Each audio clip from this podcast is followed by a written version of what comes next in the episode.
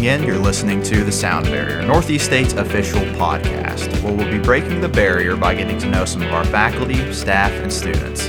This is your host, Matthew Poole, and joining us today is Isaiah Quaintance, a sophomore mass communication student at the college. Thank you for being with us today, Isaiah. Thanks so much for having me. Happy Absolutely. to be here. Absolutely. So, Isaiah, similarly to me, you've lived in Gray your whole life and are a graduate of Daniel Boone. Why did you ultimately decide to come to Northeast State?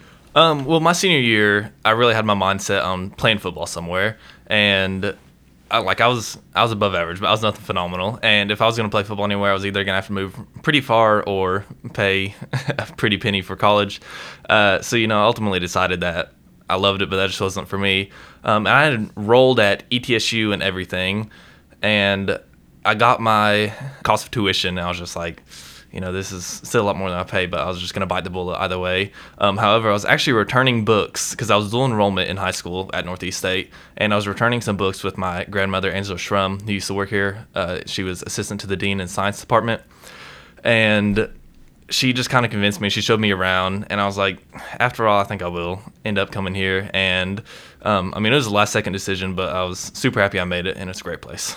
Yeah, I, I know Angela pretty well too. Uh, having grown up around the campus, my mom she's an instructor here, so I've gotten to know quite a bit of people uh, throughout my time. So I know Angela; she's so nice. I, I, I enjoy. I always enjoyed uh, heading down that way and, and having a conversation with her. She's so, um, and and you know, like you said, I came Northeast because I had a you know family here and I was pretty familiar with uh, with the place and it just felt like a seamless transition. You know what I mean?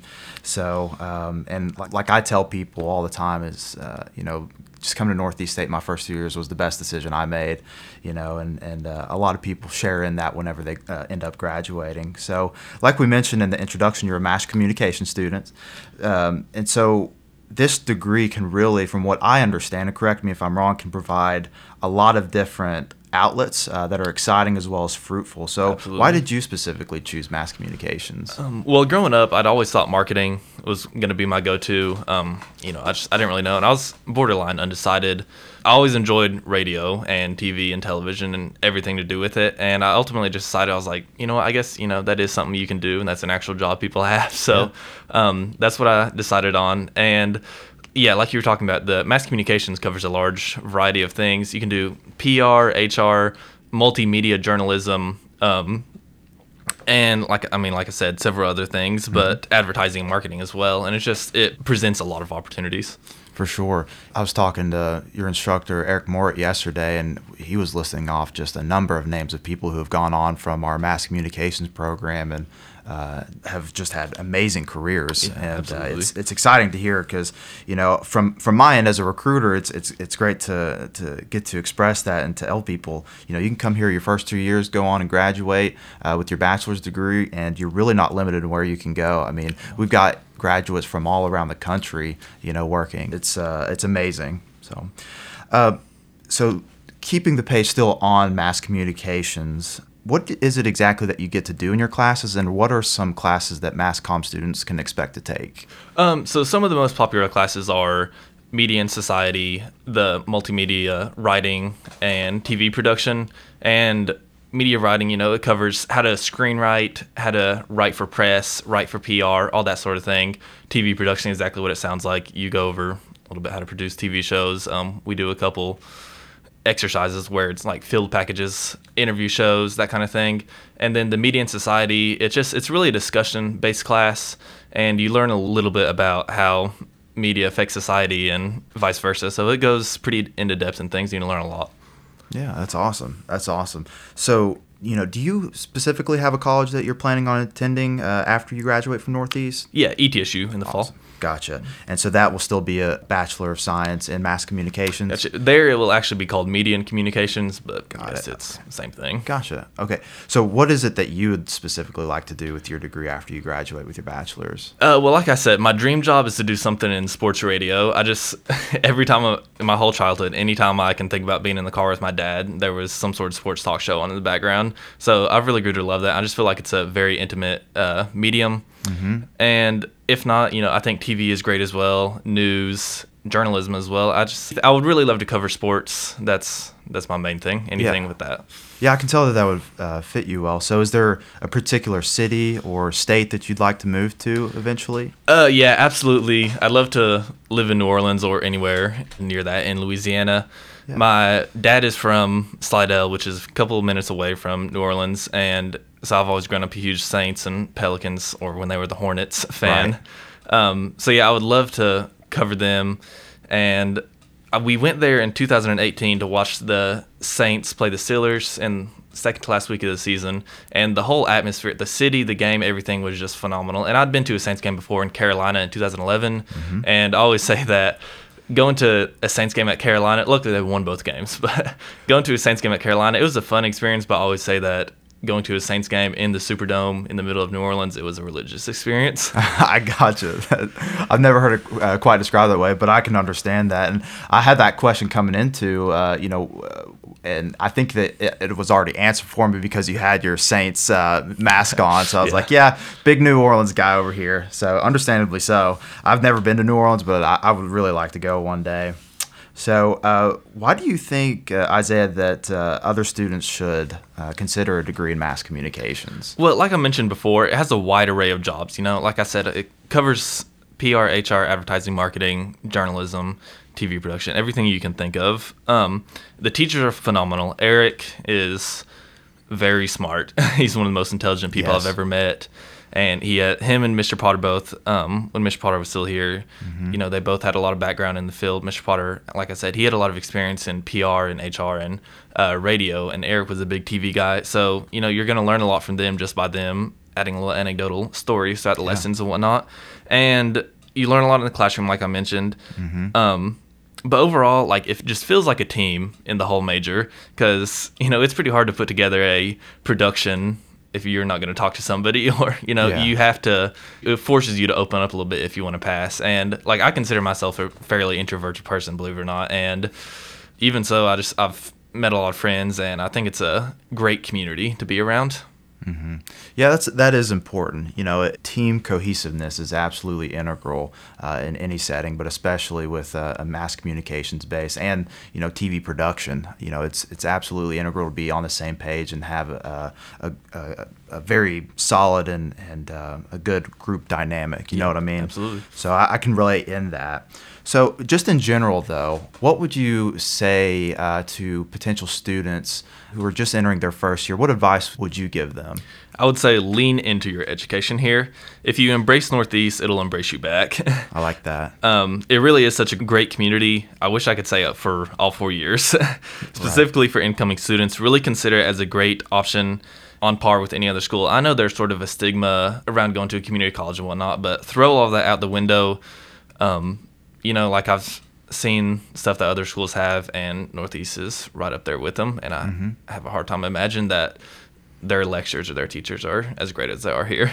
Yeah, no, I, I, I definitely agree with that. And having gone to Northeast my first two years, you know, I've, I'm somebody that's been to a community college, a, a public state institution, and a private uh, college.